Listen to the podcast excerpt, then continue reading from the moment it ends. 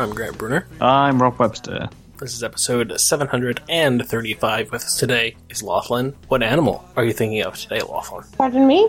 A- animal? The animal? What do you think? I have a cat sitting right in front of me. So when a, cat? a cat is sitting, oh, um, the Indy. Uh, good to know about Yeah. Indy. And Oh, he is no, what is- he he is leaning over the microphone now. well, wants to be a part of the show. Yes. Rob, Hey. what uh, what animal are you thinking of? Rats and badgers. Rats and badgers? The both of them, yes. Is that a is that a saying like oh rats and badgers? Oh, it, it will be soon. It's I'm waiting for my um, my next Root expansion to uh, arrive, and it was meant to arrive today, or it should have theoretically arrived today, but it's been stuck in customs because the fulfillment company did not fill out the customs, and I have to wait for customs to realize that they someone's not filled out a form and I then need to wait for a letter to arrive, pay the money in that letter, contact support, and then it will arrive. And it is doing my head in, but it's all I've been thinking about today. It's been Ah, someone forgot about the Brexit, huh? No, they didn't forget about the Brexit. Um they forgot about VAT declarations. No. Well, I, I had to pay extra for Brexit already. Uh, they just didn't put it on the on the on the box. well, great. Everybody, everybody's happy. Yes. I'm gonna go with uh, the flamingo. Specifically, I saw a TikTok in which they um, to because they, they do a lot of filter feeding, of getting the little itty bitty creatures up and and eating them. Uh, they'll do a little dance in the wet sand, and then to kind of like uh, get all the creatures up there, and then as the water comes back down, you know, through the the tide, uh, they'll just like stuff their their nose down in the in the sand to eat up all the little critters. Uh, but I like the little dance they do.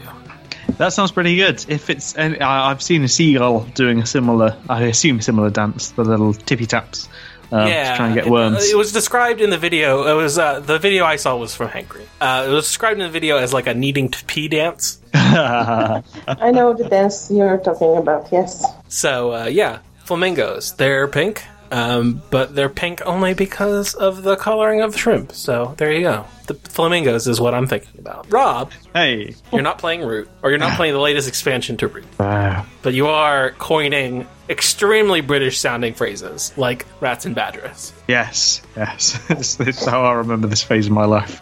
The rats and badgers phase. Yeah. Um, have you been playing any video games? Kind of a bit, not massively. Um, I have been.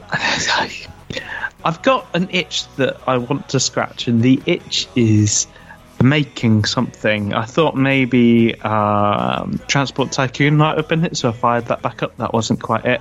I then thought, oh, maybe it's City Skylines. That's not it.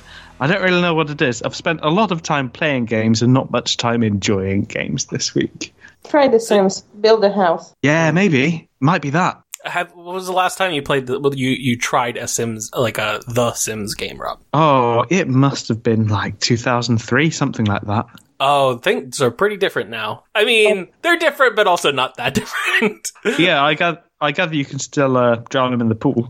yeah, definitely. But things, I would say, I would say things have gotten a lot more um, complicated over time. Is definitely what I would say about The Sims. I, I like. a little bit, a little bit. Even though these days getting a sim to drown in a pool is much more difficult than it used to be. You've really got to hold their head down. You really have to build a wall around the pool so they can't get out. Yeah, because you don't want it to happen, or let me put it this way: you don't want it to regularly happen by accident. No. Like, you don't want to just be like, "I'm going to construct a pool," and whoops, my fucking sim died. Great, awesome. Yeah, but actually, dev du jour, you might say, is um, feeding your guest um, a fugu nigiri. Oh, fun. And if you prepare it badly enough, that people are going to die at your party. Man, The Sims has got more complicated. It is funny because um, uh, about- in the before times, uh, when when I watched Giant Bomb videos, um, there was a, a, a series um, that was kind of like led by uh, Abby Russell, uh, where it was called like Seven Deadly Sims, and she went through all of like like past and current Giant Bomb staff at the time. Uh, and like killed them in the game using different methods. And some of them were just like really, really, really difficult to get them to do it. I want to say the one that was, um, probably the, the most difficult was getting them to electrocute themselves. Okay. So if the per- the problem was the the person who was like they basically like pulled the names out of a hat. Like okay, it's going to be this person and they're going to die this way. And the person who was chosen to die by electrocution just kept getting too good at repairing things. So like they would be like standing in water with like exposed wires, except that like they would just like you leveled up, you you got gooder at repairing things, so you're fine. And it's like it was a, it was an elaborate process to get the electrocution death. Yeah. Well, what's, what's, what would you say is the darkest way that a sim can die? Although there's one where you uh, you fuck to death. Oh. Oh, that's kind of nice. That's very nice. Wait, The- what? Yeah, you fuck to death. Um, and then the way they did made, they did that was they they uh, kept fucking in a bush until the person died. Which Wait, is the thing you do. Yeah, you you fuck to death in a bush is how that works. I, I think it's Possibly like needs to get that expansion. yeah, I think like the, the sim has to be like out of shape, and they just have to fuck over and over and over again, and then eventually they just like die of exhaustion. You, you came too hard. Um, I think that was The Sims 3, actually, and that was Jungle Adventure or something like that. Definitely not. It was definitely The Sims 4, and it was like 2018. So is is how, Oh. how that worked. Okay, Uh, yeah, people can fuck each other to death when they're um, on the older side, and Oh they're yeah, you have to be old to do it. That's right. yes, yes. Um, so crank your age up and fuck to death. Don't they call it the woohooing? death from exhaustion after repeated woohoos uh, Yeah. definitely is a possibility as, as well, I guess. But uh, like, listen, I get it. They want it to be a t- it's a like they want it to be a teen rated game and not a mature rated game. But woo, like I I can't get behind woohooing. Like if they called Maybe it you'd like doing it if you tried it. Hey, hey, ladies, you looking to woohoo? Zip. Um, I, Well, making in the Polish, zip, it's bara bara, which sounds a lot dirtier than woohoo. uh, it also sounds like ara ara. God, that sounds similar, yeah. Um, so yeah, Rob, you didn't fuck anyone to death in The Sims. Uh, not today.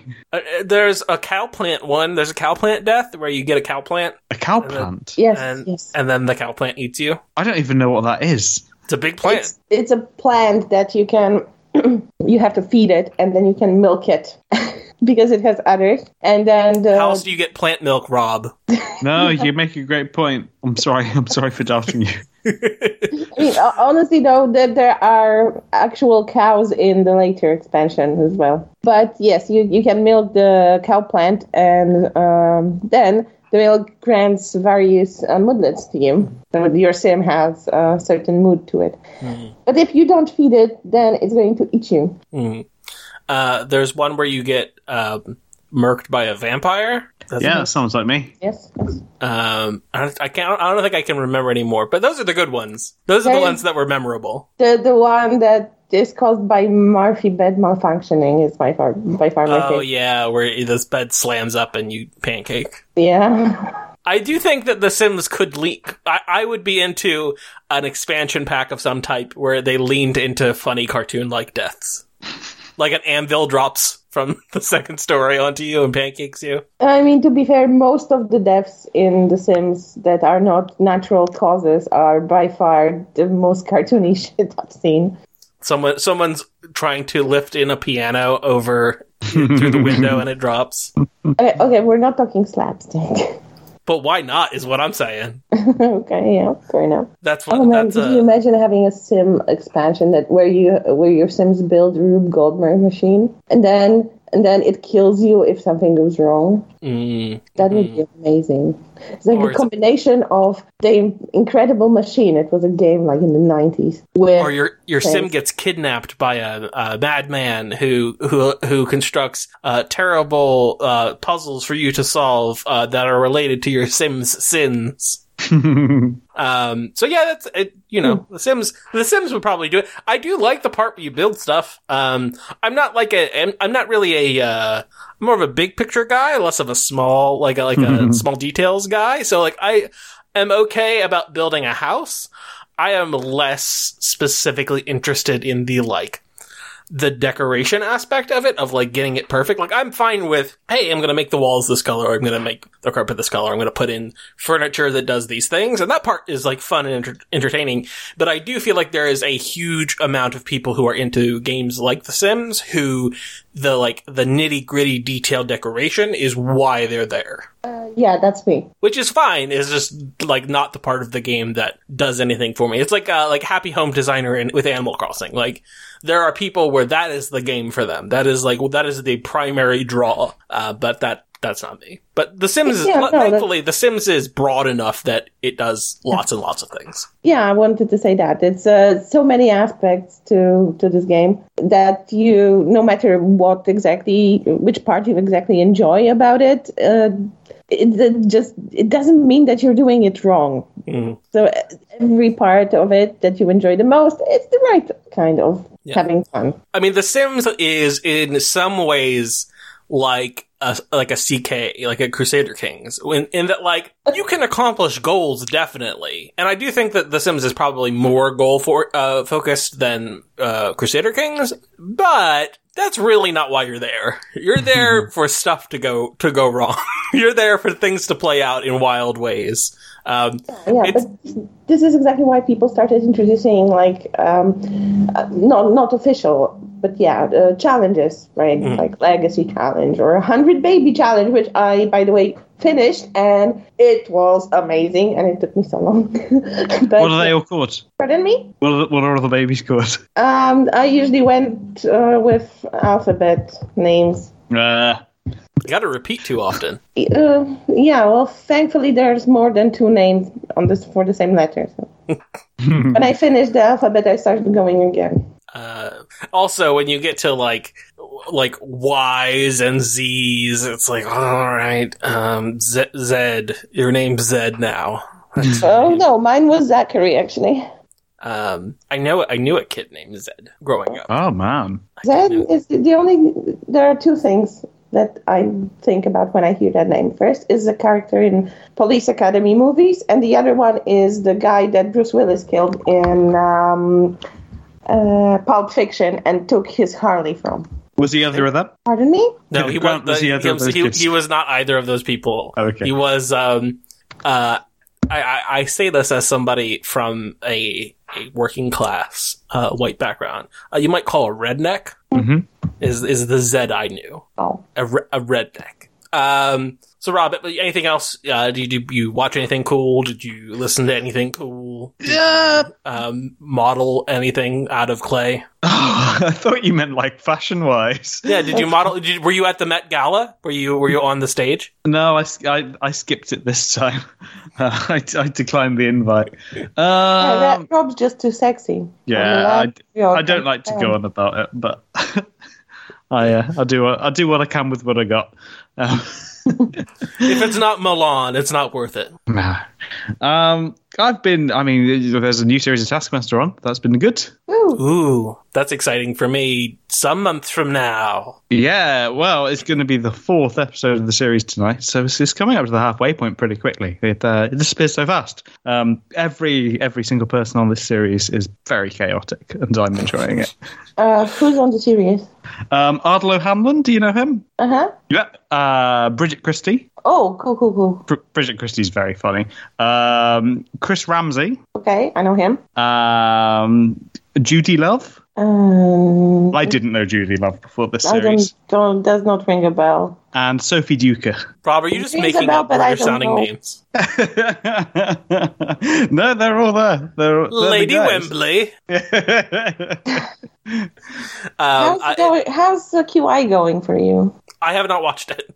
You should. I, try. I talked about being like, should I? And then like, you know, maybe one day. I have not, I have not begun it. It was like a, uh, it, it came up for me and I'm like, I don't know, maybe. And then I, you know, time passed. I started watching the X Files. I'm in the second season of the X Files. gonna I mean, podcast with the X X Files.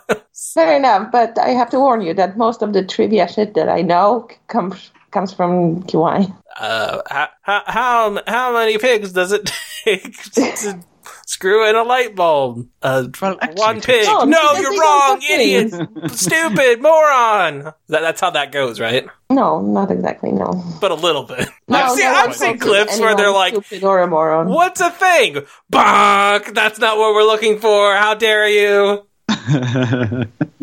The, the Uh, fun from the klaxon and the writing on the screen comes from the fact that those are pre-written before the show. Um.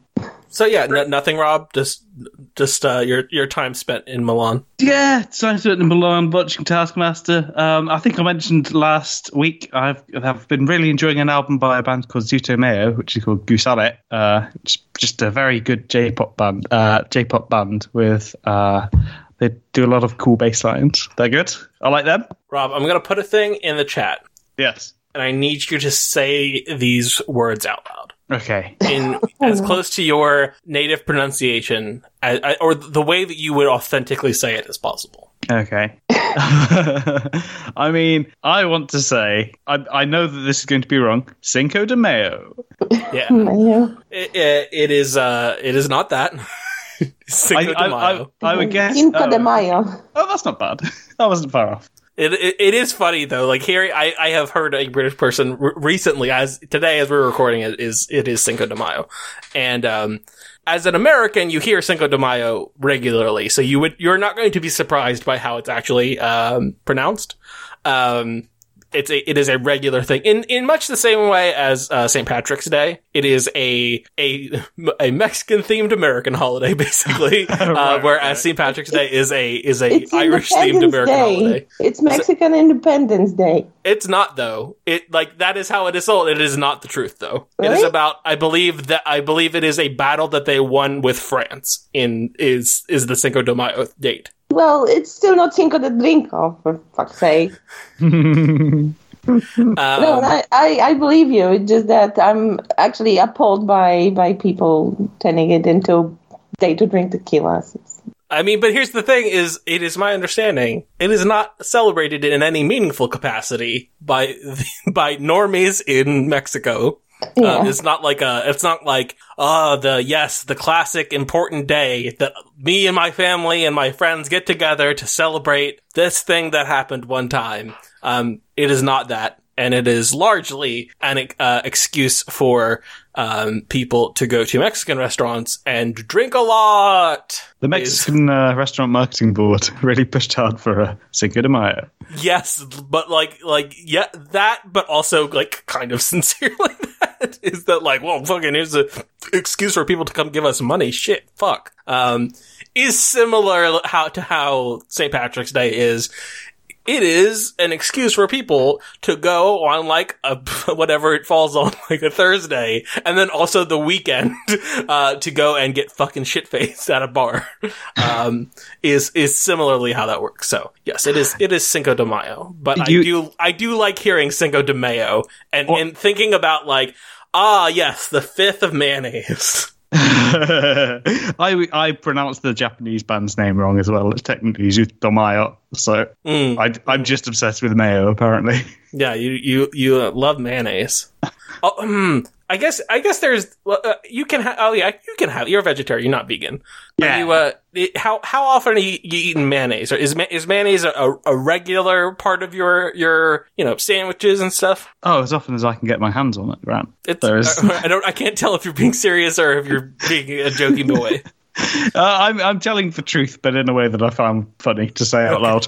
Um, yeah, no, I uh, I do not understand the uh, the people who dislike mayonnaise. I love uh, English style mayonnaise. I love the weird sweet mayonnaise you get in Japan. Uh, I will have it. It is my primary source with chips uh, or crisps, as you call them in the USA. Seriously. yeah, they're the best ones. So you're, you're you're dunking you're dunking a French fry in in uh into mayonnaise or you di- a potato. we call them English gentlemen over here, but yes. I, I can't. I, I literally can't tell if you're if you're talking about what we call French fries or what we call potato chips. Uh, I'm talking about French fries. Yes. Okay, okay, that's a thing for me. I am, and I know I know it's like a thing in in like Belgium. They do a lot of mayonnaise related dunking. Um, for me, if I'm going to dunk into a mayonnaise based dip, it's probably going to be a sweet potato fry. Yeah. No, that's that's a good. That would be a good option for the for the mayonnaise dip. Um, Like not ranch? What? I don't really like ranch all that much. It's o- it's okay, but there the, in almost every con, I'm definitely not going to put it on a salad. I only eat, I only eat like vinaigrettes on salads. Um, Hmm. and as a as like a dipping sauce, in pretty much every context, I think there's a better dipping sauce. The one that I eat ranch with the most often is when I can't get blue cheese dressing for like um, wings for like uh, buffalo wings. Um, then I will settle for ranch. But otherwise, I, I I usually eat other things besides ranch. And I know ranch isn't even a thing broadly in the UK, right? yeah, it's not common. It's not one that we'd expect to see in the list of condiments. It's it's there if I go to Subway, but I don't I don't partake. Yeah, it's one I, I have. I have seen there was like a popular TikTok trend of a of a lady who is British being um, gobsmacked by learning about ranch and its popularity in the United States, and then uh, trying it and liking it a bunch. And listen, it's a salty, creamy treat. I get it. I understand why people like it. Sorry, Rob, you just I find have it to too funny for to talk about salty, creamy treats. I just enjoyed the sentence of salty creamy treat. I wonder what Grant's reaction would be to salad cream. Um, I think that we have um not. So I'm am aware that it's a thing that exists. I don't think that I have had it, but I do think that we have similar things. So like, there's a brand of thing that is not, not like it, it is somewhat similar to mayonnaise, but it is significantly sweeter and and a bit less dense than a mayonnaise, and it's called Miracle Whip. I don't know if that's a thing that is outside the U.S. Probably Oh, I know the name, but I don't. I I have no concept of what it is. Okay, uh, so uh, it is in my brain. A, s- uh, like a, a salad cream is is not far off from a Miracle Whip. It's uh, actually salad cream is kind of similar to mayo. Yeah, I mean, and, and Miracle Whip is is pretty si- is pretty similar to mayo. It's it is you can put it on, and if there's enough stuff in your sandwich, you might not know the difference. What do you, Rob? When you're when you're dipping things, like is is mayonnaise your number one a, a number one go to dip? I I think it probably is. Yeah. If I'm What about a barbecue sauce? Is, is has has American culture penetrated enough to give you barbecue sauce? Oh, so we have barbecue sauce. I tend to prefer. Um, this is genuinely the name of the sauce: Houses of Parliament sauce. Oh, the brown, the brown one. Yeah, HP sauce. Yeah. Um, yes. That's such a gross name. It implies, especially with your uh, your, your recent uh, resignation, it implies some things that I do not like. Yeah, it's. Uh, And it has a the, the Houses of Parliament building on the label, basically. it, it's like Xerox, where it's just the brand that has become synonymous with what we just call brown sauce. Um, Yeah. But yeah, it's it's maybe a uh, not it's neither sweet nor fruity, but more sweet and fruity if you compare it to a barbecue sauce. Mm-hmm. If that makes sense. Yeah, I- definitely. There's more like a barbecue sauce is typically. I mean, there, so there's a million different ways of making barbecue, and there's I, I think it's something like seven or eight like larger umbrellas within the United States of of barbecue traditions. But I would say if you had to give a singular thing that is like across all of them, it is going to be like a tanginess is, and to varying degrees. Some are are extremely vinegar based. Some are more mustardy. Some are much more sweet, like a Kansas City style is much more sweet. Um, you're probably, if I had to guess, the barbecue sauce that has made its way across the ocean is probably Kansas City style. Is it? I Is mean- it, is it pretty sweet? Uh, yeah, relatively. Yes, yes. Um, I, would- I think yeah, HP sauce is probably that tanginess, but without the smokiness of a barbecue sauce. Yeah. Okay, uh, the, the one the one I have um, readily available around here is usually like deep, heavy brown, and it has dried uh, sweet uh, plums in it. Hmm. Ooh, That's interesting. It's I mean, I, I can taste the, the, the plums in it. Um, it's um Jack Daniel's brand actually that I get, Oh. but it it has uh, different flavors. Some are without the mm, the plums. But yeah, um, generally the one uh, uh, around here when you say barbecue sauce, you would expect um, tangy, yes, heavy and sticky brown sauce. Huh. I would say most of them are not particularly, most of the sauces around where I have been, and I have been, Delaware is not a hot spot for barbecue. Um, but we are adjacent to places that do have barbecue, um, pretty decent barbecue. And, um, th- uh, of all of the barbecue sauces that I have, have had, bra- brown is not really the number one, uh, well, I guess like not, not, not brown, but I would definitely go like, um, like a, like a, a deep red is a common barbecue sauce color. Okay, yeah, yeah. Um, I, I guess, I guess not, not, not brown, but brown is like, when you say brown sauce, I'm like, ugh. brown No, okay, sauce. maybe look the, the, the color that I have in mind. It generally can be described as brown, but not in the way that you think and go like, ew. It's like very, very deep with hues of purple and red. Interesting. Also, when you say brown sauce, I think of like a, a, a Asian influence, like an Asian American brown sauce that you would have on like a, like a, like in a stir fry. Uh, like Ah. hoisin. No, not quite like hoisin. It's much more, it's uh, much looser and it is soy sauce based, but it is not just soy sauce. Okay, Hoisin is like its own separate, like- I have no idea what it is. Yeah, it's like so. So, like for example, if you were to order an Ameri- like a, a, a Chinese American dish like um like chicken and broccoli or beef and broccoli, it's going to come in brown sauce, and, and it's going to be a soy set a soy sauce based sauce that has oth- you're you're adding usually some amount of, of sugar to it. You're adding some other spices to it, but it is going to be a soy sauce um fronted sauce that you are Oh, cooking okay. the meat and the broccoli in. Oh, okay, yeah, I see. Uh, yeah, so stir fry sauce. Uh, those, because I generally cook Asian these days. It's fast, so um, I know plenty about it, unfortunately, and and I can like flex my knowledge. Um, those usually are varied depending on the dish, and yeah, there is soy sauce. There's sometimes there's fish sauce in um, like uh, especially um, Thai cuisine. Mhm. There's there's a lot of that, and also there's uh, oyster sauce, which is very delicious, Mhm. and I suggest everybody should try it. Yes. Definitely. Uh, it's it, uh, it adds a nice funk to Yeah, to what you're the having. funk, the funk is. Also, fish sauce has awful, awful smell. It it's it smells rancid, but Tastes uh, just just just a tiny dash, and the flavor is amazing. So, Rob, are can you not because you're a vegetarian? Do you not partake in Worcestershire? Not generally. I believe we've got a vegetarian Worcester sauce kicking about in the um, in the fridge somewhere. Uh, we've, we we occasionally do. There there are uh, sachets available. There are little bottles available, but it's, it's certainly in a restaurant scenario. It's quite uncommon, um, and it does fall into the category of things that were abstract enough and far enough away from anything that I would consider to have meat in growing up Yeah. that I've unthinkingly had Worcester sauce on a cheese on toast and gone, oh, that's quite nice. Um, but yeah, I wouldn't anymore.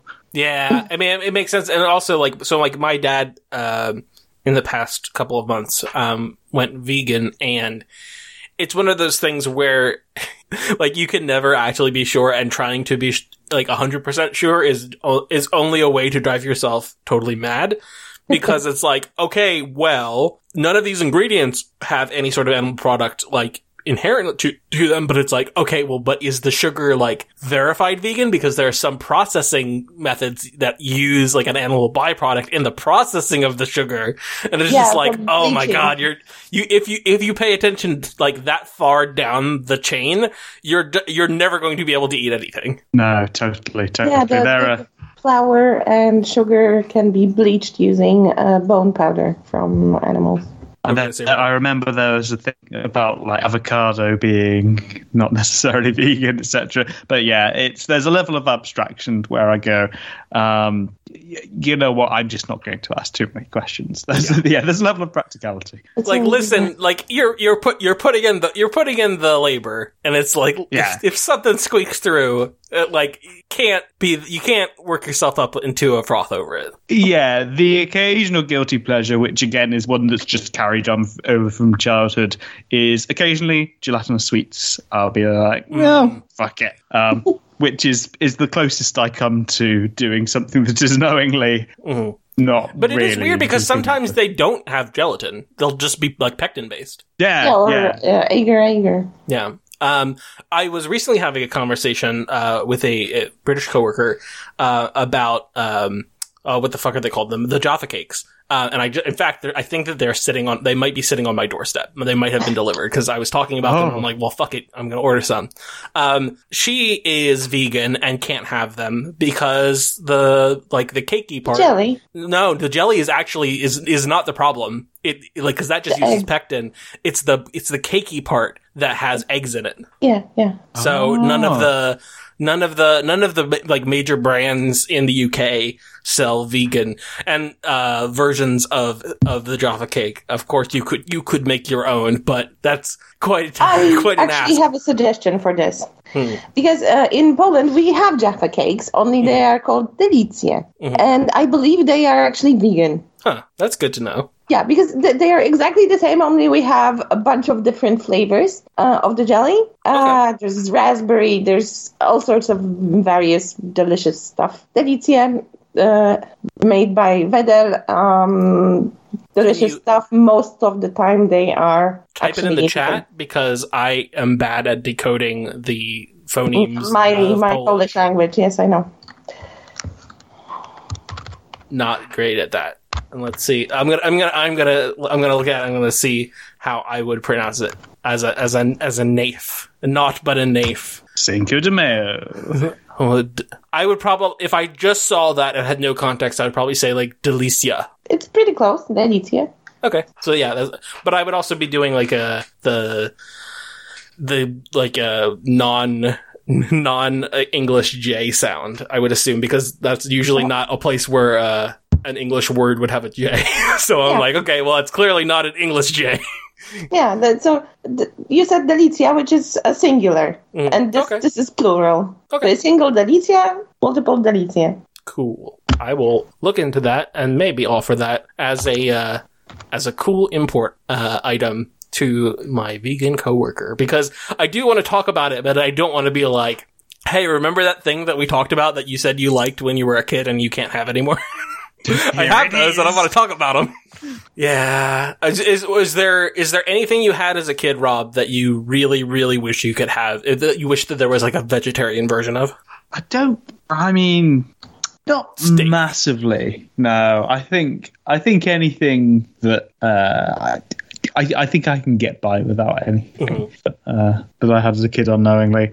Um, yeah, I'm doing all right. Oh, yeah, I'm sure. I mean, it's a lot. It's a lot easier than going vegan. God, There's so much stuff. easier, Yeah. There's so much stuff that you can. I, like, listen, it's fine. Like, people are fine. They'll find a way, and it'll be okay. But man, it is just a long list of like, nope, nah, that's not gonna work. Yeah.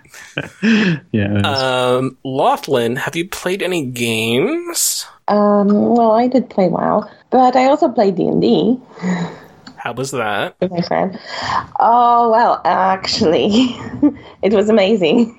so um, after a year and a half of a long campaign where we hit uh, level ten, Mm. we decided because the our DM uh, decided that he he needs a little break from this particular storyline. Mhm. Uh, because well, we definitely caused some upset in the world. Not gonna lie, we did. So he he said that he has to think about what would come next to, for the characters and asked us to roll uh, another set of characters, and we are going to have an interlude with um, in the same world, in the same setting, uh, but uh, with. Um, uh, new new characters, just um, short adventure, just like a half a year maybe. What uh, what's your new character? And my new character is um, a Hexadin, what you might call. So uh, Hexadin is I took a one level of Warlock, Hexblade, uh, who uh, that just gives me Eldritch Blast, which is the best cantrip available, but only for Warlocks, and it allows me to use uh, my uh, Charisma as an attacking stat with a weapon. And uh, the rest of it, I'm going uh, Paladin with an oath of the open sea. Oath of the open sea means pirate. What's Think Jack Sparrow. what's your character's name? Morgan. Morgan. And recently, for the first time because it's uh, actually a seafaring campaign, and for the first time since we started, and we basically uh, inherited a ship. And since my character is the and in real life also the only person who knows their way around the ship, uh, I You are sort Captain of Morgan. yes, I am Captain Morgan now. Drink up. Drink your rum, everybody. Ahoy. Captain Ahoy. Morgan. Yeah, I did not even think about it when I decided on the on the character name. I assume Captain Morgan is a thing that is is that a thing that you only know through American imperialism, or is that a thing that is also available to purchase in Poland? it it is my favorite rum. So. Is that a, is when you say Captain Morgan, does that ring a bell, Rob? Oh yeah, yeah, yeah. I know Okay. Captain Morgan. I mean, a good captain. I I know it's not the best rum, but they have this spiced rum variation that is really delicious. I do like spiced things. I don't. I don't drink alcohol, but when things are are uh, labeled as spiced, like I, I, I'm sure I've talked about it on the podcast before. But in the early aughts, they sold a spiced Pepsi, a holiday spiced Pepsi, and I, I think about it all the time. And it's a thing that they haven't made and like I'm sure it's coming up in like 20 years. But I'm like, man, what if they made what if they made holiday spice pop Pepsi again? That would be Yeah. incredible. What what what do you mean? I I would think that they would try to capitalize on the pumpkin spice everything. No, the, that, the pumpkin spice like uh, popularity wasn't until like a decade after that. It was that was in like the late aughts into the early 2010s, and that really really took off. This is in the this is like this is like 2001 2002 era. Um, so this Yeah. is like a like a nutmeggy like all spice the like the things you would have in like Pumpkin holiday dessert in like Christmassy desserts here. So like it would be it, it is like cinnamony, nutmeggy, all spice that kind Yeah, of. yeah, yeah. It sounds delicious. spices. However, like I said, this is exactly what what you would find in a pumpkin spice as well. So Sure, but there also it- there's also like a pumpkin like a layer of pumpkin in a pumpkin spice thing that is that is absent. It is not supposed to have like a the pumpkin the pumpkin in the pumpkin spice. Hmm, weird. Okay, well, uh, yeah. Yeah, I it's- never it- bought into that. I don't know. I, like I like pumpkin like pumpkin pie. Fucking delightful. I, I- love me a pumpkin pie. I love pumpkin pie. I, I do, it. and I love pumpkin in general. However, uh, pumpkin spice lattes are absolutely disgusting in my Well, I don't I don't really drink espresso based drinks, but if you wanted to have some of the flavor in like a regular coffee, I'm not going to turn you down. It's just not my. I, they don't mix. You know uh, how I I get migraines all the time. Coffee used to be such a bad trigger that even a smell would trigger me, and I love coffee. I, I love coffee. So uh, I, love that coffee gets me high. um, I worked very hard at it and tried to re-acclim- uh, React. get used to Yeah. coffee again. And now I'm at a level where I can have one big coffee Mhm. uh, without repercussions of a migraine. hey, Well, that's good. congratulations! Yeah, amazing. And this, this is why I decided I have to like savor it. You know, drink it for pleasure, not for just for the kick. Yeah. And I got so super into it, and I, I get like um, um, craft coffee these days, like craft um, roasted Yeah. special blends and stuff. We have a whole um, What's your preference? What's your what kind Um, of coffee do you prefer? So, generally, I prefer Arabica from uh, either uh, Colombia or Brazil, Mhm. uh, from Dos Santos region especially. And also, uh, Ethiopia is also good, but sorry, uh, not from every region. It, to me, it's like one would assume, yeah, Ethiopian coffee is the, the greatest ever, and it is. but certain uh, uh, certain beans from from other parts of the world can be better than the uh, not as good uh, Ethiopian. You know. Yeah, yeah, yeah. And also, the, the my favorite uh, roasters have a mix of something that I would have never assumed would uh, actually please me, which is um, which is that uh, Brazilian from Dos Santos uh, bean, eighty percent, and twenty percent of robusta from Jap- uh, from uh, Vietnam. And it's so good. Oh my gosh, it's amazing. And the robusta, which usually is woody and disgusting, just adds something very special smoothness to it. And Hmm. I like a like a breakfast roast. I like it when it tastes less uh, like coffee. And by coffee, I mean I, I like it when it's not bitter, or I like it when it is as little as as little bitterness as possible. well, in that case, might I suggest uh, uh, starting with uh, Ethiopian Arabica, which is medium roast. Well, unless that's in a coffee pod for me to put into my coffee machine, that ain't happening. Um, you can find in any form you Sure. want, basically.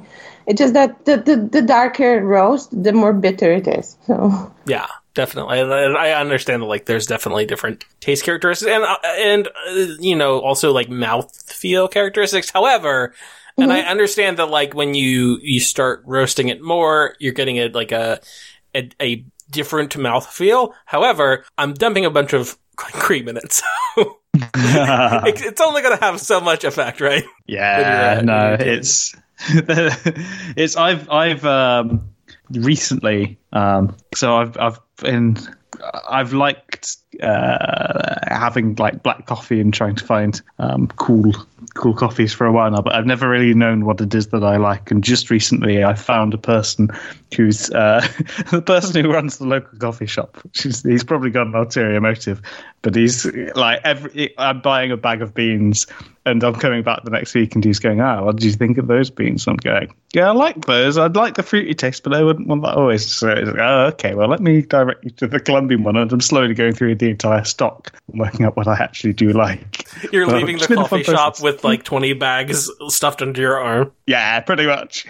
Uh, wait, so this is a takeaway cup. local coffee shop? Yeah, it is. Yeah. Um, maybe you should ask her to do some cupping for you. So you can have like a taste. Just five, maybe the ones that she think that you would prefer the most, and you can taste them and decide, basically. Yeah, they're always very busy, but I maybe maybe I might try and find a quieter day and uh, just pop down. I mean, cupping doesn't really take that much time. It's just that mm, because so to, to, to actually taste the coffee to eliminate the um, various methods of brewing it, and I have my strong opinions on various methods of brewing as well. Um, It sounds really you- dirty. Rob, It does go- sound dirty. Go downtown and do some cupping. Yeah.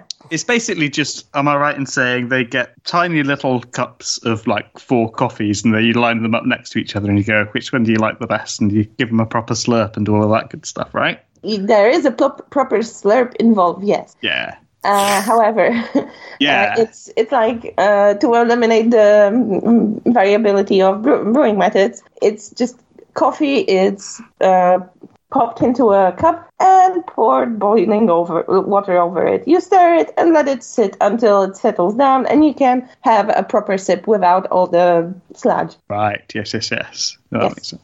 I think I'm in the be- I I think I'm in the best place in terms of somebody who consumes things, which is that when somebody uh, is offering me something nice, be it like a really high quality steak or a really like a, like a really really good like uh, grade tea, things like that, I am capable of enjoying them and savoring them and having a good time. But like a good solid mid range thing is also not unpalatable to me. So I feel like I'm having a pretty good time. Yeah, I think that's a very good place to be in. It's I do Yeah. I'm I enjoy coffee more now than I ever uh, have enjoyed coffee, especially now that I am starting to get a sense of these are the ones that I like. But yeah, the difference in yeah. the I, I I do miss being able to go into the office and go, what's the instant coffee? I'm going to put that in the cup with some milk and sugar, and then we're going to have a lovely day. I never. I will could. say a fucking instant coffee. At least the ones that are available here, they're terrible. They taste so bad.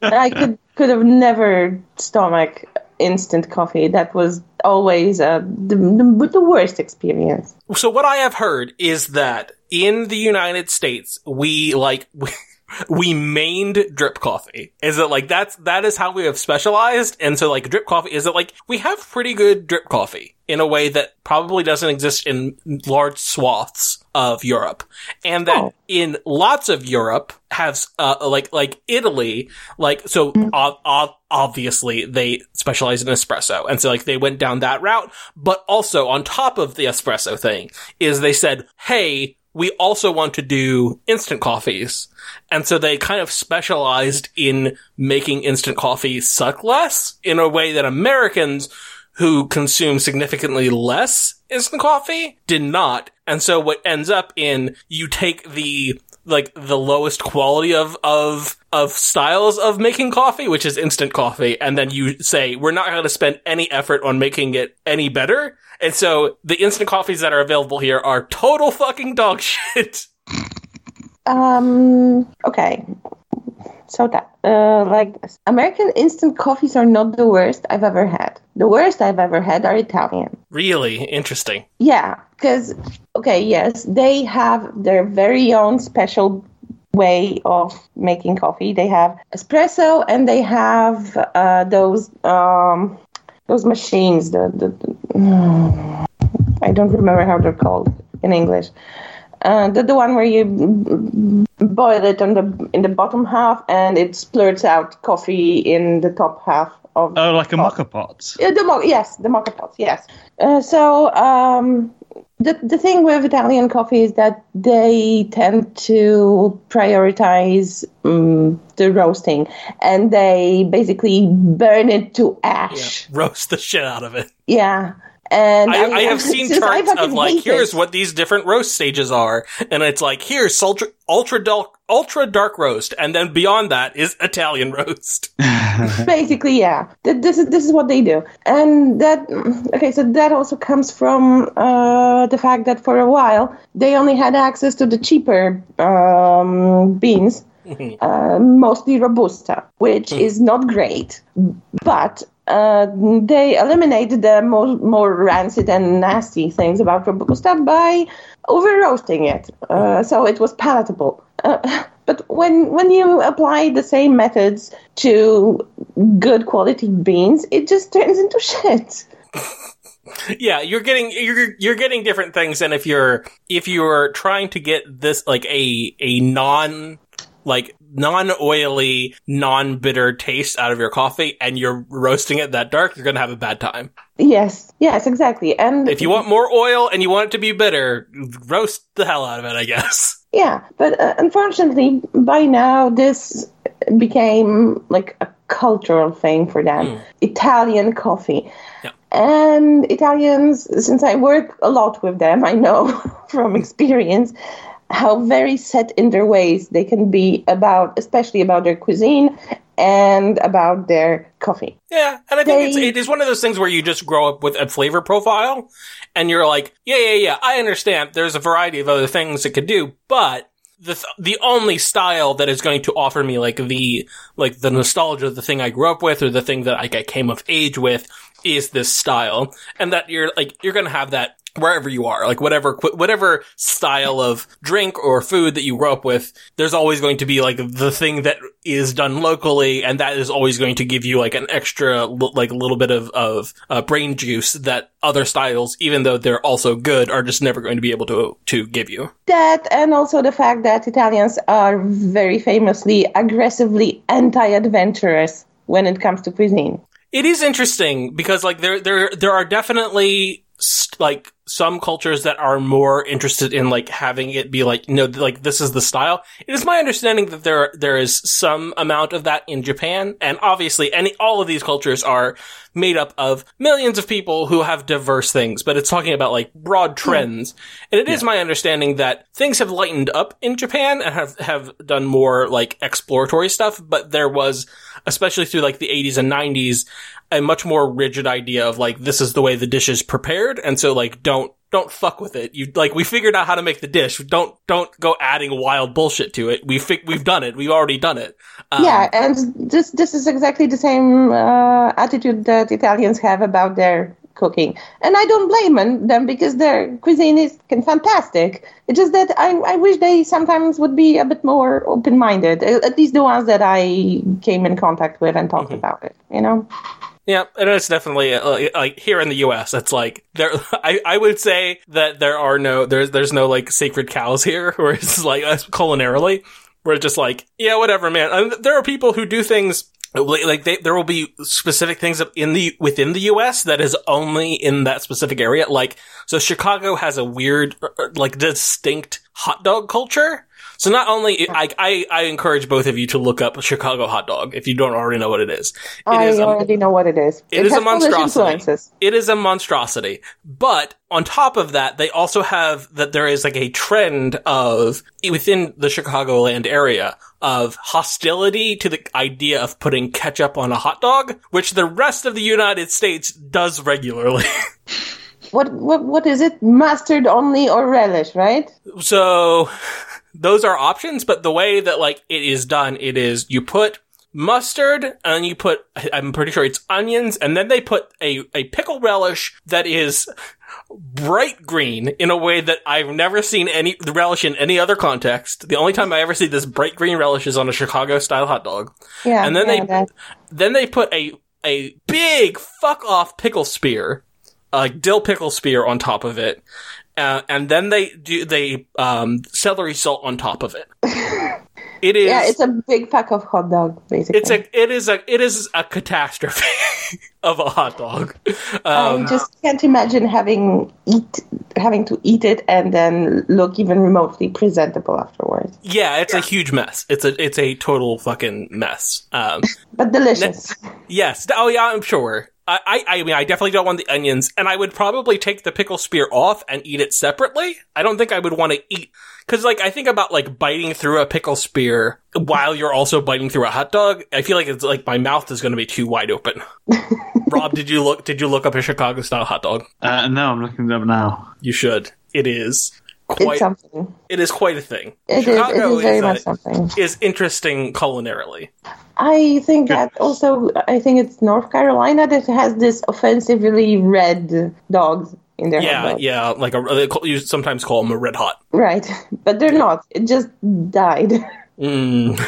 well, I, I do think that there was like a, a history of having um, it be turned red through um, both turned pink through the the nitrates and then also having um, peppers in it, like uh, having like a paprika type dye type deal. Okay, fair enough. Most things that are uh, supposed to be spicy to other people are not for me.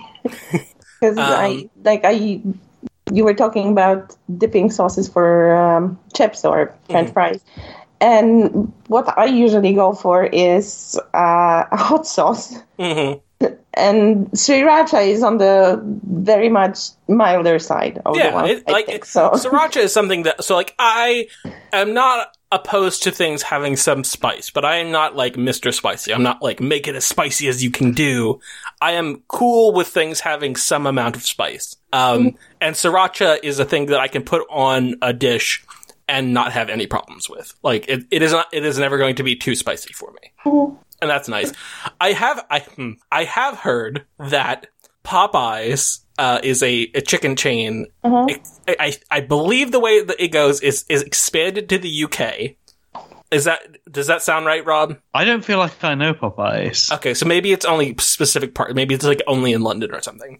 Probably, yeah. and they have th- their they have two types of chicken. Like two different. They have like the the regular, and then they have the spicy. And it is my understanding that British people think that the spicy one is um, blow your head off spicy. And I can guarantee you, I had one uh, within a week or two. It is, it is, it is not that. It is not blow your head off spicy. So I, I don't know uh, if if is spice just frowned upon in on the British in the British Isles. I feel like there's a very. Um, Oh. I feel like we're quite a broad church when it comes to Mhm. spice tolerance. I think there's a lot of people who will have um, the, the blandest food that they could possibly have as often as they can have it. But there are uh, a non-trivial proportion of people who will consider it a badge of honor to weep through the hottest vindaloo they possibly can. Yeah, Yeah, that's not the- me. a large portion of uh, like really chi- hardcore chili heads that are like known in the com- community comes from the UK uh, actually, and uh, there's something to be said about the fact that you guys picked your national dish to be chicken tikka masala quite uh, a couple of years ago. So Not a dish I would say is typically considered to be particularly spicy. chicken tikka masala. No, I, it, the way it is served here, at least, uh, I would say in general, not very spicy. The, the ones that I had had. Um, well, okay, there weren't. It wasn't very hot, Mhm. but it was very spicy. Oh, like You know highly I mean? flavored, sure. Yeah. Um, definitely. Like all, pretty much like anytime you're getting any sort of, uh, Indian or Indian like fusion dish is going to be deeply flavored. But yeah, I would, I wouldn't say that like, like I would go and recommend like a grandma if there, if, if a grandma was like, Hey, I want to try an Indian dish. It's like, all right, well, try a tikka masala. Like that, you're, you're going to be okay. As long as she's not having a vindaloo, that's fine. Well, things things can definitely get out of hand, and my wife is is highly uh, uninterested in in even the mildest of of heat. Oh, Not not not into it, and uh, she's just very very sensitive to it. And I i'm a solid um, order things medium. Like how spicy do you want it? M- medium medium spicy, like st- standard level. Do not do not blow my head off. Do not like set my tongue on fire. I don't want to cry. I do, like don't make me cry. Like I am I am more than happy to have some warmth. How do you, what do you what do you feel about spice? Are you are you a spice fan? Or are you you like to keep it mild, Rob? I'm usually with you in the medium bucket. Uh, I have. I will occasionally, if I'm feeling ambitious, Spicy. go for the hot version. Um, I've recently uh, found a takeaway in Bristol that I really like. A couple of the dishes that are marked as hot on there, um, but I, I don't have any interest in going into turbo mode. Yeah. Oh yeah, yeah, yeah. Where where like that you sit there and you're and it's just like you see you see people eating and they just have tears running down their face. Yeah, I was I was at a friend's barbecue this weekend, um, and he had a lot of. He did tell us to look at the uh, look at the bottles of sauce before we applied them to any of our food. But there's one that was called uh, Vampire Botherer. Um, it's it was a uh, a spicy garlic sauce, and I assumed it was just a garlic sauce based on the name. So I was like, I love garlic. I'm going to pour loads of this on my Oh, no. uh, mushroom burger, and that was that was a lot. I do like the name is incredible. It's a great name. Yeah. Oh my god, I have to try it. If you if Vampire Botherer. Amazing. you want to annoy a vampire, try this salt. oh god. Like as long as he didn't give you be, um, Da Bomb Beyond Insanity and said that this is a good thing, and you tried it and ate something with it, we're fine. But you know what I do like, and partially what I like about the way this is compared to like the way a chili is, is like a horseradish. I like a horseradish sauce specifically because it can be, it can have like a, a heat to it that is very intense, but as like pretty much as soon as you swallow it, it's gone. Whereas you, you eat something hot that has, that is uh, capsaicin, that is like a, a chili based heat, it is fucking sticking around for a long time. Yeah, uh, it really depends on the type of pepper, actually. There are some that are just initial very hard punch of the heat, and then you swallow it, and you're fine. And then there are some that just keep rolling with it. Just initially, oh, it's fine, and then another bite, and another bite, and then you're sweating and crying, and your stomach clenches. Mm-hmm. Terrible shit. So I know that Rob. I know Rob that in the UK it is very common to eat uh, like you grind horseradish and serve it with beef. I do. Well, I know you don't, but like, Tongue melting sauce. but I do know that as a as a thing that's common in the US. A horseradish sauce, or sometimes called a horsey sauce, um, will be a mayonnaise based dipping sauce that is that is um, flavored with horseradish. Oh, I, c- I should. I might, might try that with my English gentleman. Oh, um, Polish McDonald's has a sandwich that's called Wieśmak, a country mac. And it Mac. has this uh, mayo-based horseradish sauce on it. Mm, delightful. I, I do like it. They serve it uh, here at Arby's, which is a do you, is is Arby's a thing that is outside the U.S. Uh, not here. It's not here. No, So- I I know of it. I think it. I think we. Uh, I think when we were doing a tier list of fast food restaurants, it occurred to me. Oh, RB roast beef. Yeah, We have TGI Fridays though. well, that's like, that's like casual dining. That's not like fast food though.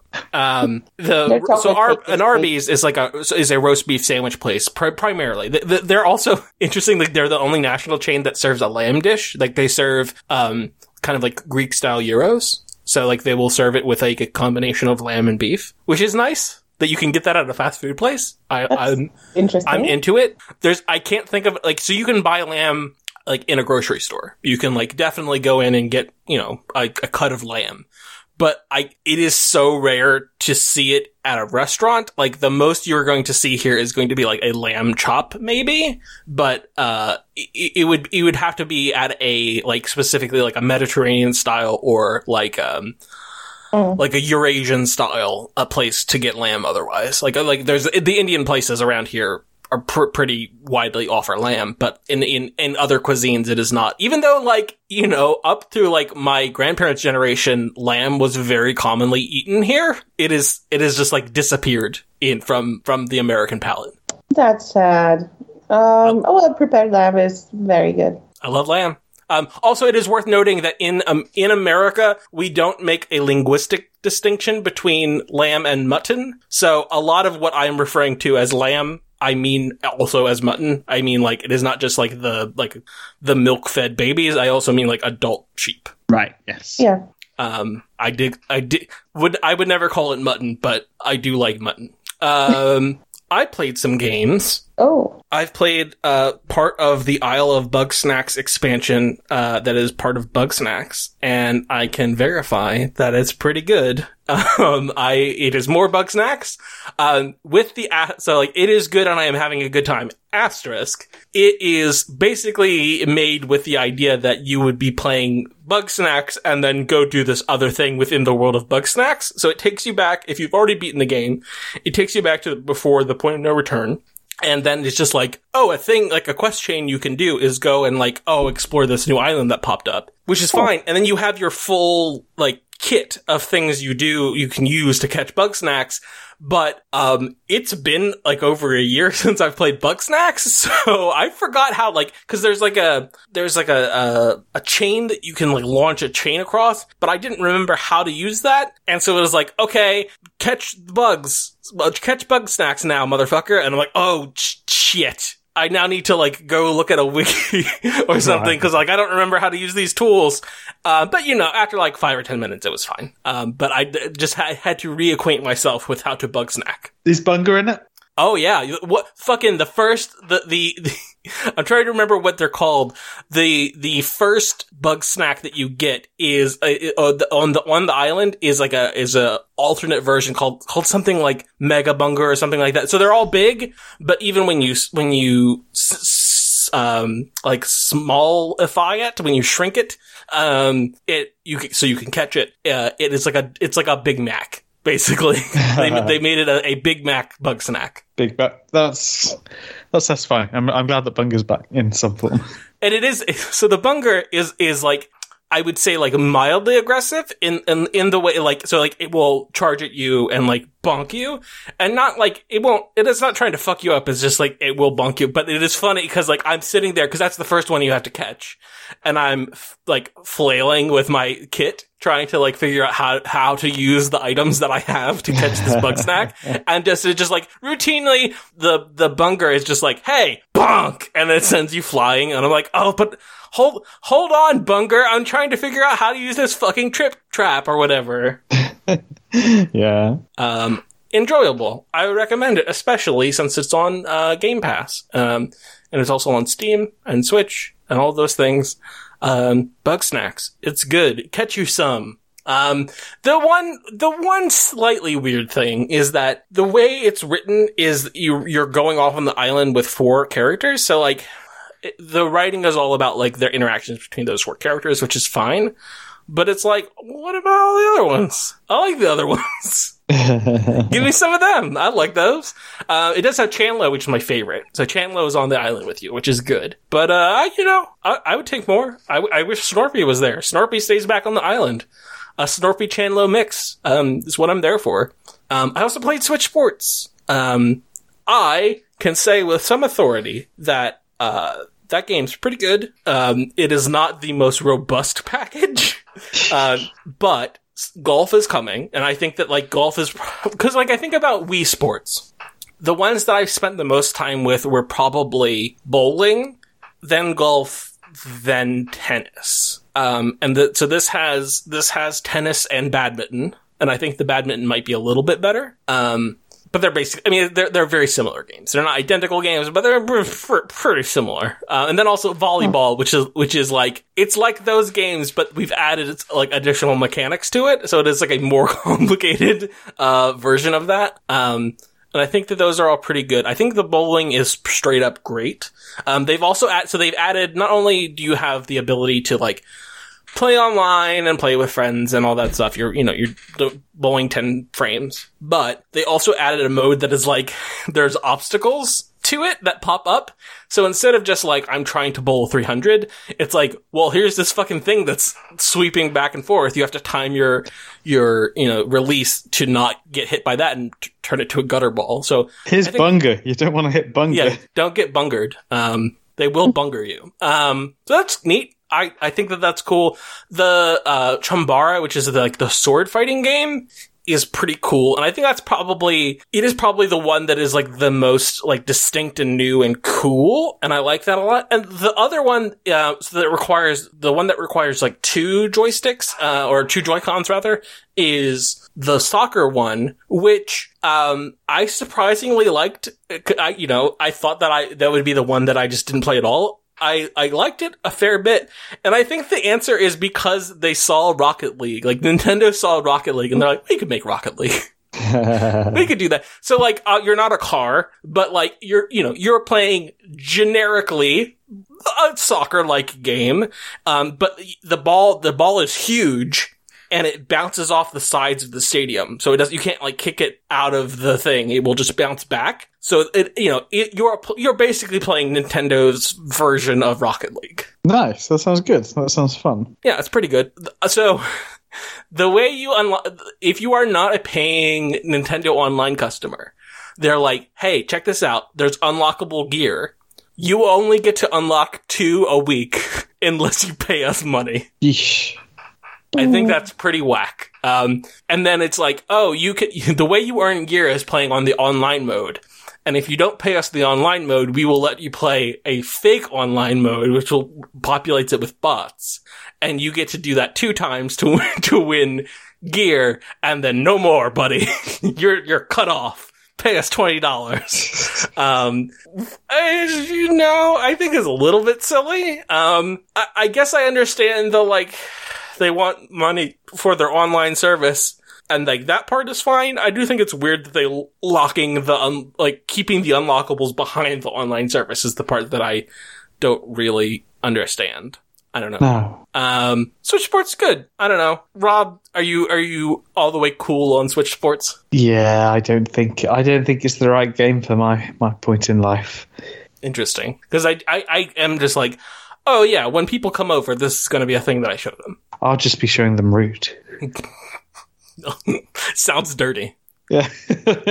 When they come over, we're going to be cupping. yeah. I'd love that. I'd love some friends to come over and do some cupping and then show them root. T- two badgers, one cum. Yeah. Um, also, uh, Square Enix sold the majority of their Western studios and intellectual property. Oh, That's weird, right? They sold. They've they've been embraced by the Embracer Group. Yeah, I really hate the, the Embracer Corporation. Be embraced. Um, so I'm it, fine without it. uh, it has uh, Tomb Raider, and with that, Crystal Dynamics, um, uh, Deus Ex, and with it, uh, Eidos Montreal, um, Thief, Legacy of Kain, uh, and then uh, Gex is one of them. Was one of the ones that they have. Um, it is interesting, and it's because y- you would routinely get it where, especially with like those recent Marvel games, um, but even like the Tomb Raider games and Deus Ex, it would just be like, hey, they come out and they get like pretty good reviews and you know seem to be doing pretty okay and then you inevitably get the the like shareholder response from like the the Square Enix executives where it's like our western games are underperforming our expectations which largely seems to be um, we want to spend an infinite money. We want to spend infinite money on Final Fantasy and dump as much money on making those things over like a period of 10 years. And then, hey, have all our Western studios make all, make up all, we're to have unreal expectations of our Western studios to make up all that money that we're dumping into our, our Japanese production. Um, they're keeping a handful of things. They're keeping Life is Strange. And well, there's one other one that, that they are keeping from the West that are Western productions, but broadly, that it has been it has been fully embraced. Um, Crystal Dynamics is still helping make Microsoft make their Perfect Dark game, which is weird, um, but is happening. Um, I, I, I guess it's like good for them that they're no longer under the the, the tutelage of uh, of Square Enix, who who repeatedly puts like unfair expectations on their on them to perform. Um, I would also say this is like the this is like the twentieth time Eidos has been sold. like Eidos has been purchased like a hundred fucking times. Um, uh, the other, the unfortunate thing is like, so this is like a three hundred million dollar sale, and Square Enix is like, we're going to take that money and invest it into NFTs. we really, we really love the blockchain, and it's like, oh, I guess good for them, good for these companies getting out for when they're like, Square Enix is like, we lo- we love NFTs, and they're like, whew. glad glad you sold us to the Embracer Group. I mean, all, I'm sure also a bunch of terrible stuff, and they definitely have done some terrible stuff. But like, man, woof. I don't know. Rob, do you care about any of those franchises? Probably not.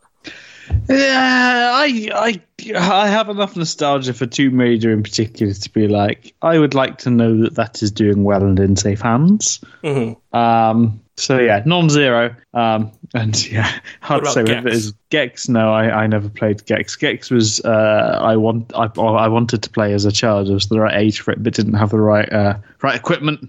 Oh, weird. You didn't have a 3DO. Who could have guessed? Um. So yeah, that's weird. It's like I don't know. Stuff's happening. Uh, uh, Ubisoft. Um. There's been rumblings that that somebody is going to buy them, and then there has been additional rumblings that the Guillemot family, um, that is that started Ubisoft and still owns like a significant chunk of it.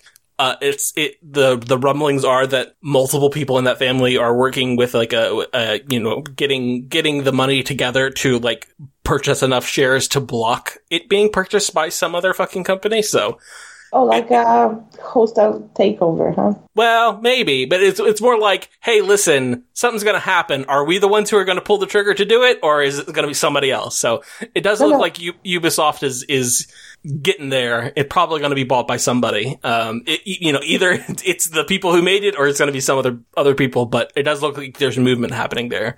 No, no, I meant that they are preparing to uh, prevent a hostile takeover. Maybe Ma- it's possible. That it's possible like that that is the case. It sounds like that. But Um, going back to the what you said before, uh, Legacy of Kain, you said that's a name Yeah. I did not hear in a long time. yeah, they've done nothing with it. Yeah, well, no one, no wonder they sold it. But uh, you know what? I do feel such a nostalgia for that game. It's impor- very important game, like uh, important series, really, and like less so the like the blood or the blood omen side of it, but like Legacy of Kain, that is just like a like a full on important game in in like the history of of 3D adventure action adventure games. It, it's a it's a pretty it's a pretty vital one. So and it, it is like especially in a realm in which everybody is all the time like going back to the well on here are these here are these IPs that people like and let's fuck it, let's exploit these intellectual properties. It is weird that you have like this like pretty important IP and then have just done fuck all with it. I agree. It's weird. It's weird, and also maybe it's kind of time to do something about that. I mean, at least like put out like a like a really nice version that is playable on modern devices. That would be nice. Like at the very least, do that. Yeah, like a remaster or something. Yeah, fucking remaster it. Put it out. Let people on like a Switch play it or whatever. Why not? Fuck it.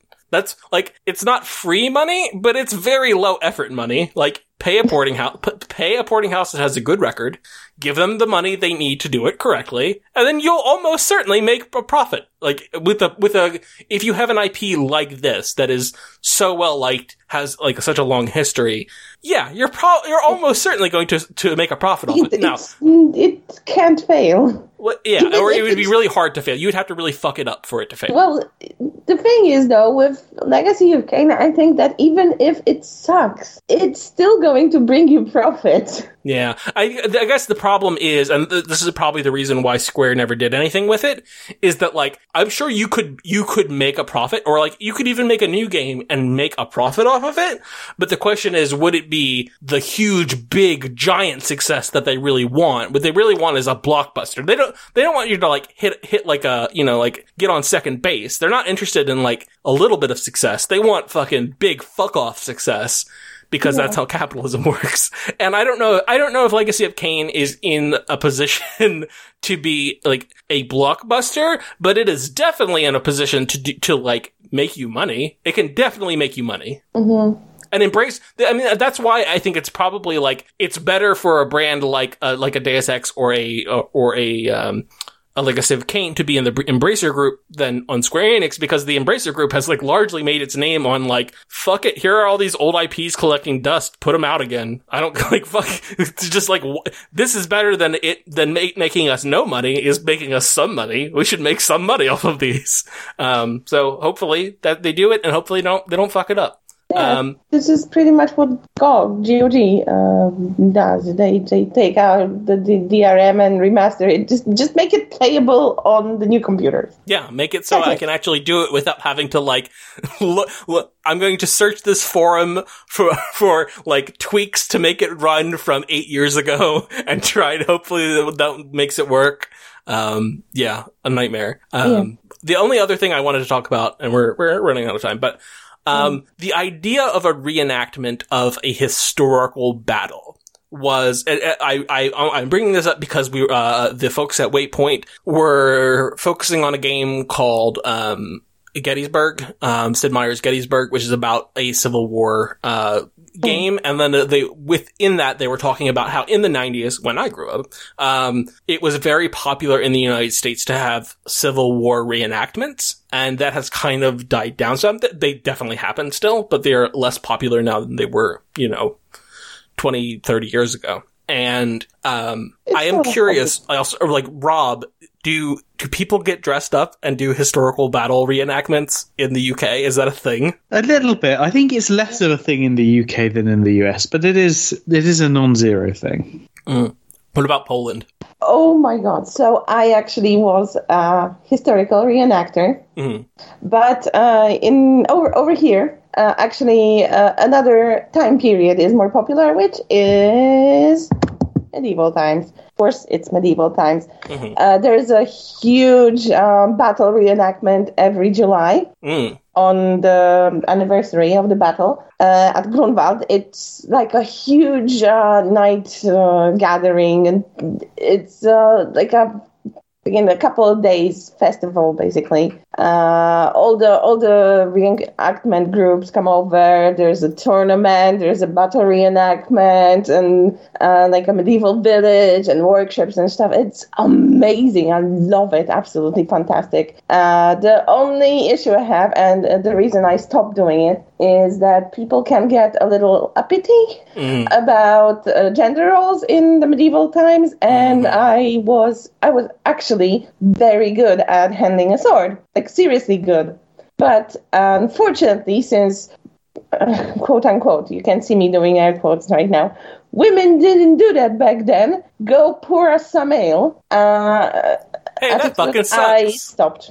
I stopped. Fuck that noise. I wanted to be in the midst of fucking battle and not serving ale to the tired knight. Yeah, definitely. Um, yes, people who get, uh, who, who like, it's like, oh, do you like this because of like, you like imposing rigid conservative cultural values? This is why you're into this? Oh, that sucks. No, I wanted to learn swordplay, actual historical swordplay, and I Yeah. did. And I'm Yeah. really good at it. I'm a little out of practice, that's true, but still. We, we definitely have, uh, Renaissance fairs here, and I, I've never been to one, but has been, and I, and you know, we also have had uh, kind of a nightmare plague here. Um, but it is one of those things that is like on my list of things that I would like to do one day is go to a Renaissance fair.